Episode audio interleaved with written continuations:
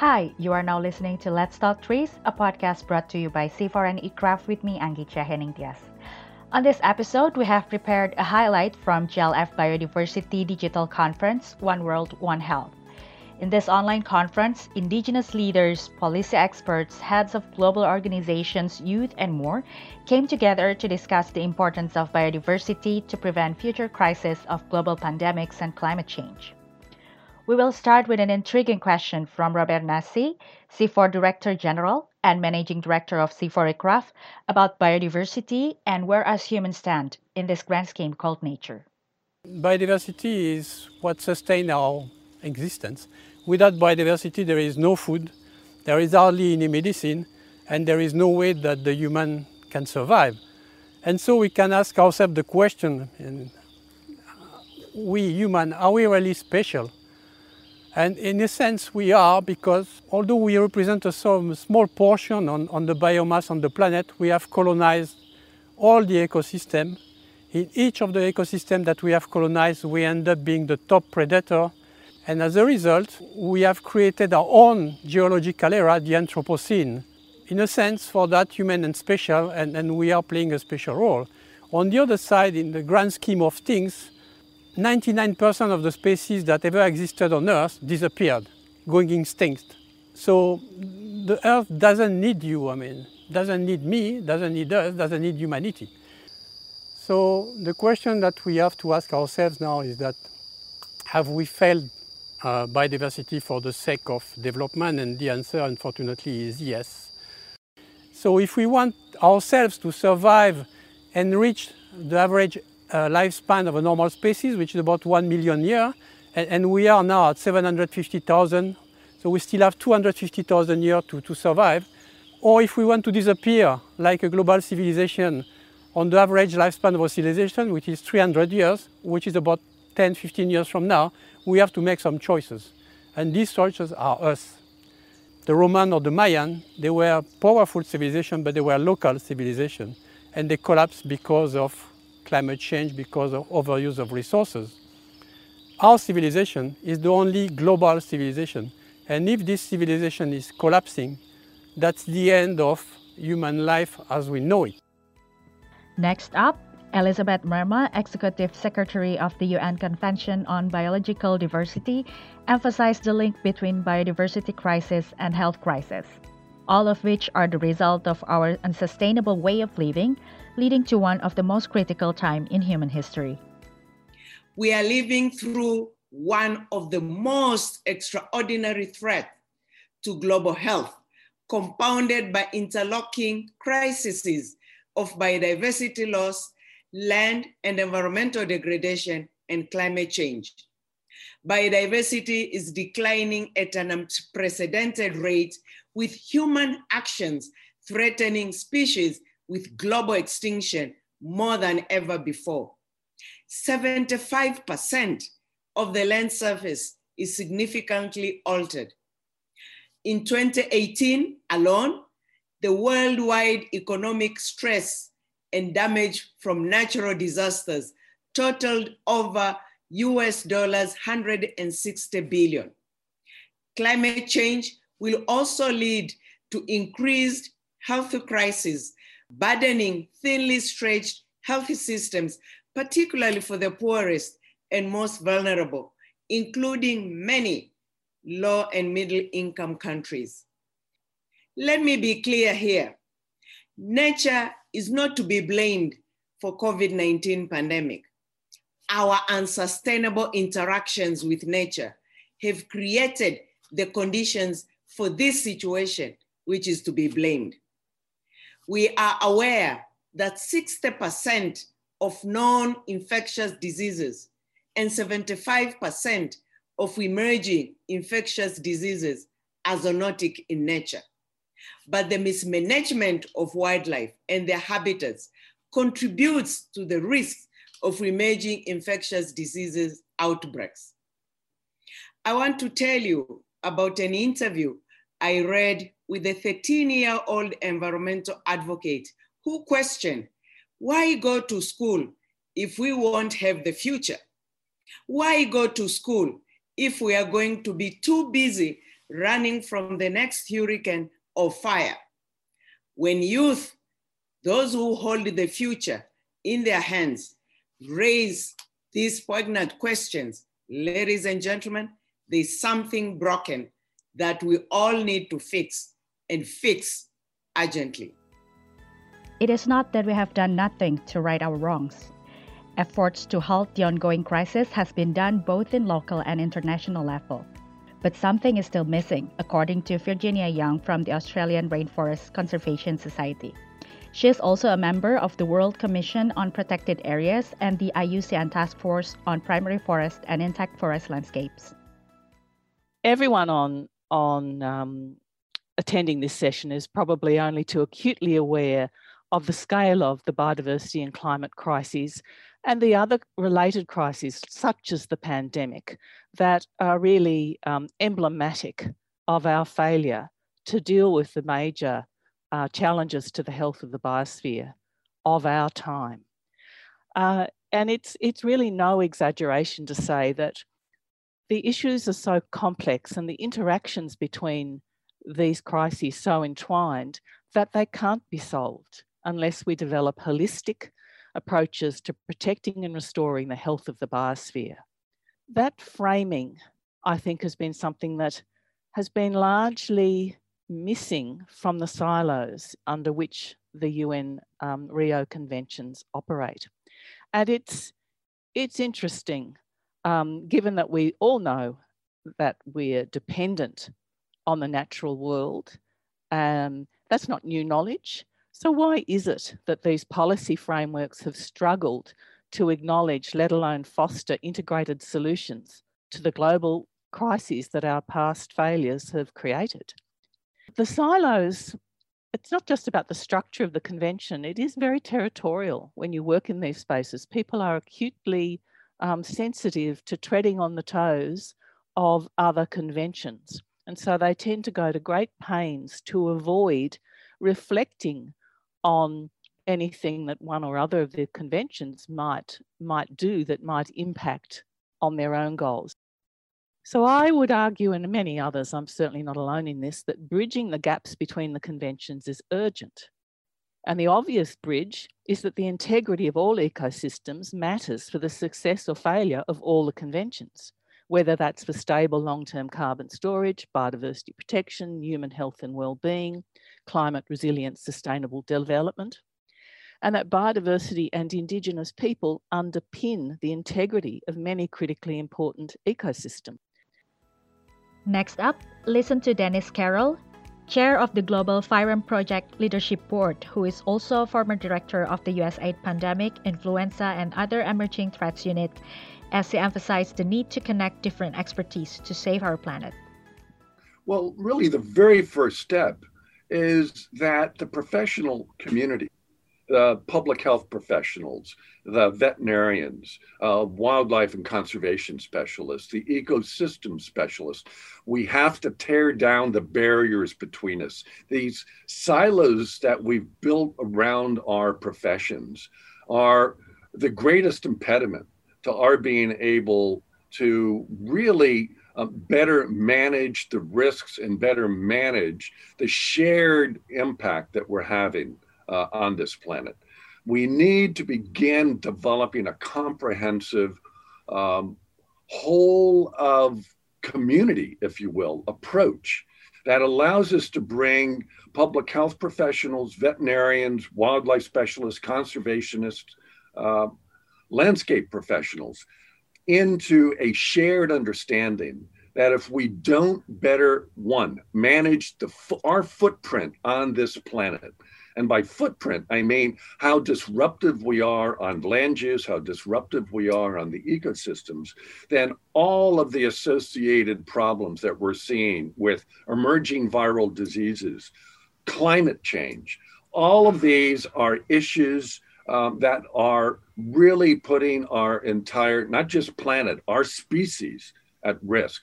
So, if we want to have an impact, first we have to begin forging a much stronger shared community approach um, towards you know, addressing these future challenges. Because, quite frankly, as we move further into the 21st century, um, more and more people. We're going to have close to 12 billion people by the end of this century, which means if we are not more thoughtful, our footprint is going to continue to impact this planet that leads us vulnerable to all of these related threats, new viral diseases, um, extreme weather events that uh, really put us at risk.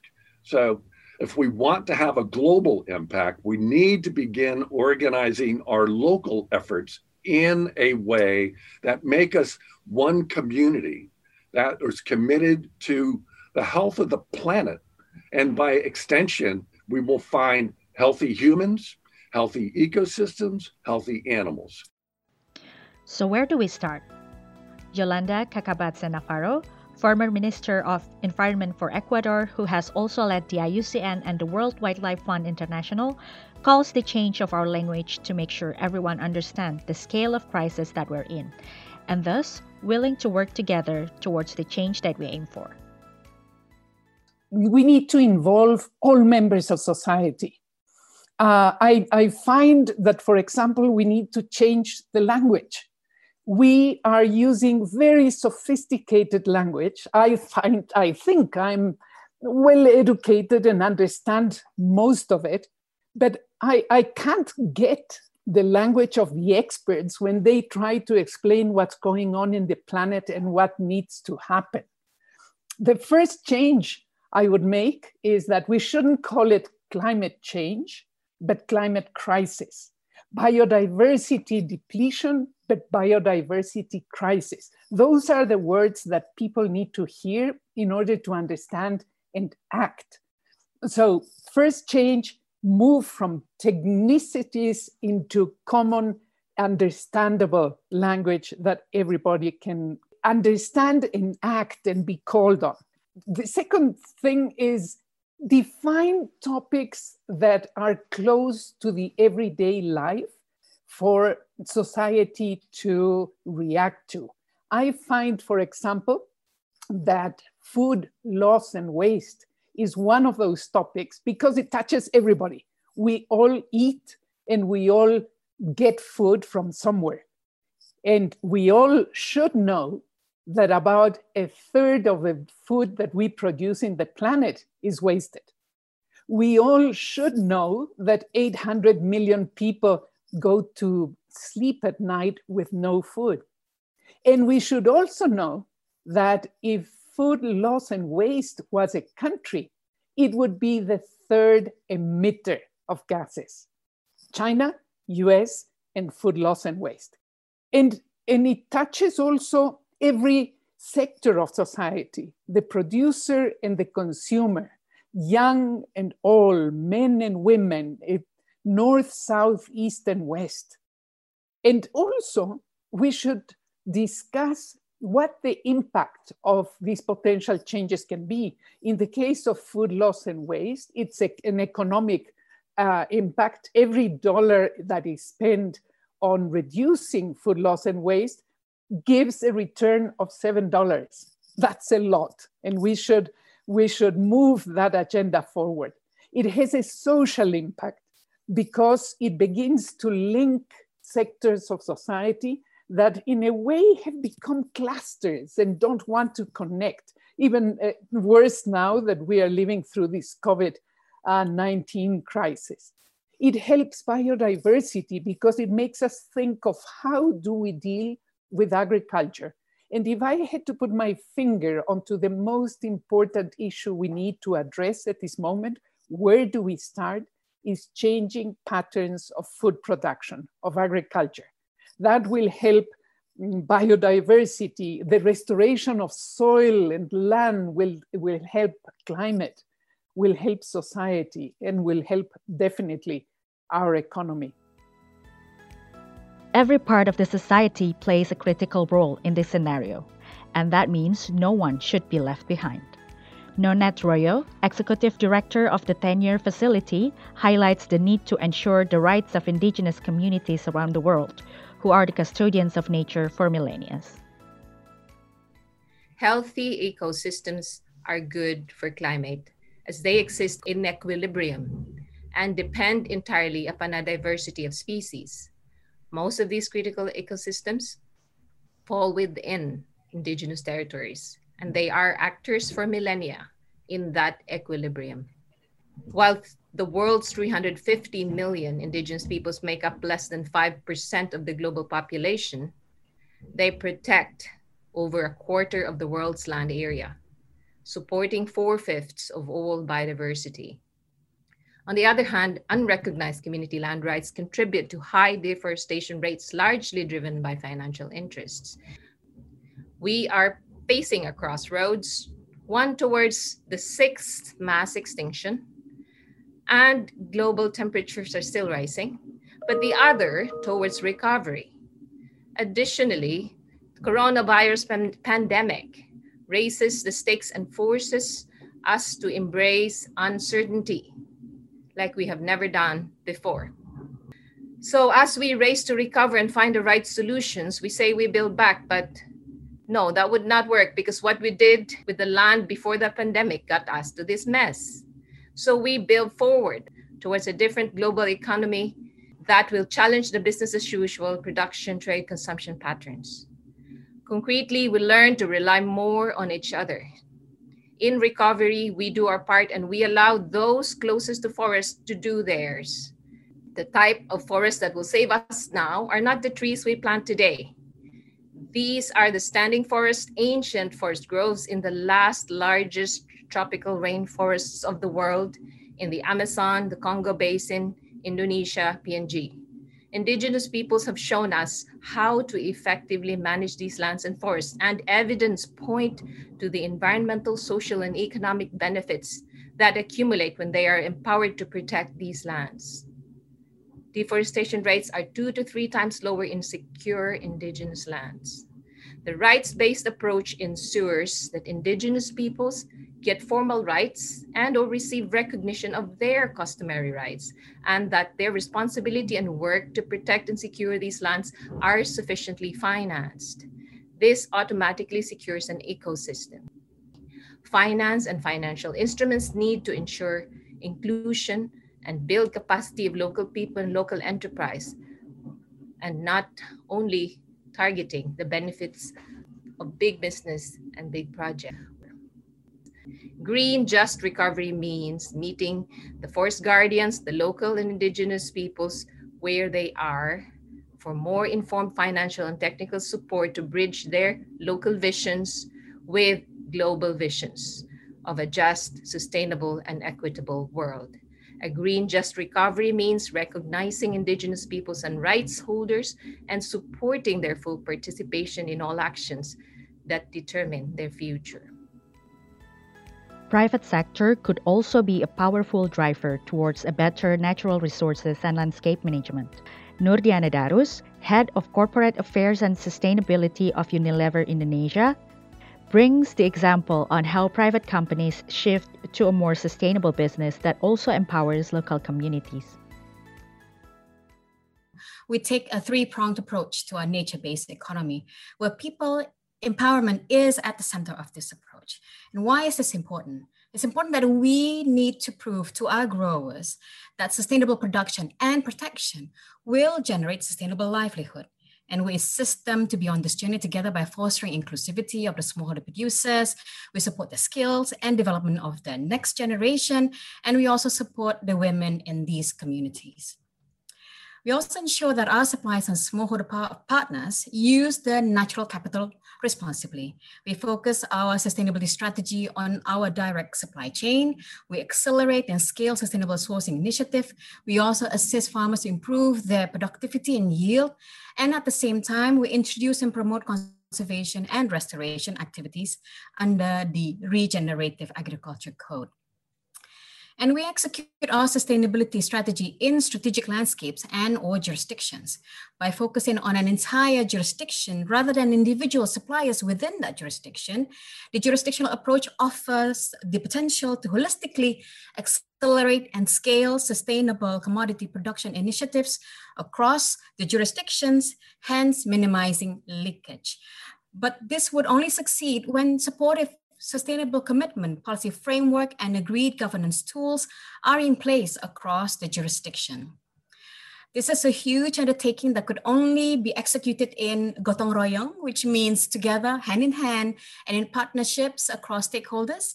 As a company, we know that we cannot pull this off alone. Hence, we collaborate with many stakeholders, including the national and subnational government, CSOs, and many implementing partners on the ground. To round up this highlight, let's reflect what Robert Nasi said about taking action urgently.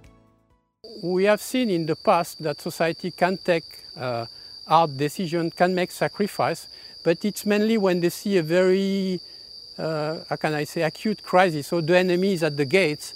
When we are dealing with slow variable like biodiversity loss or climate change, we are much less uh, intent to do something.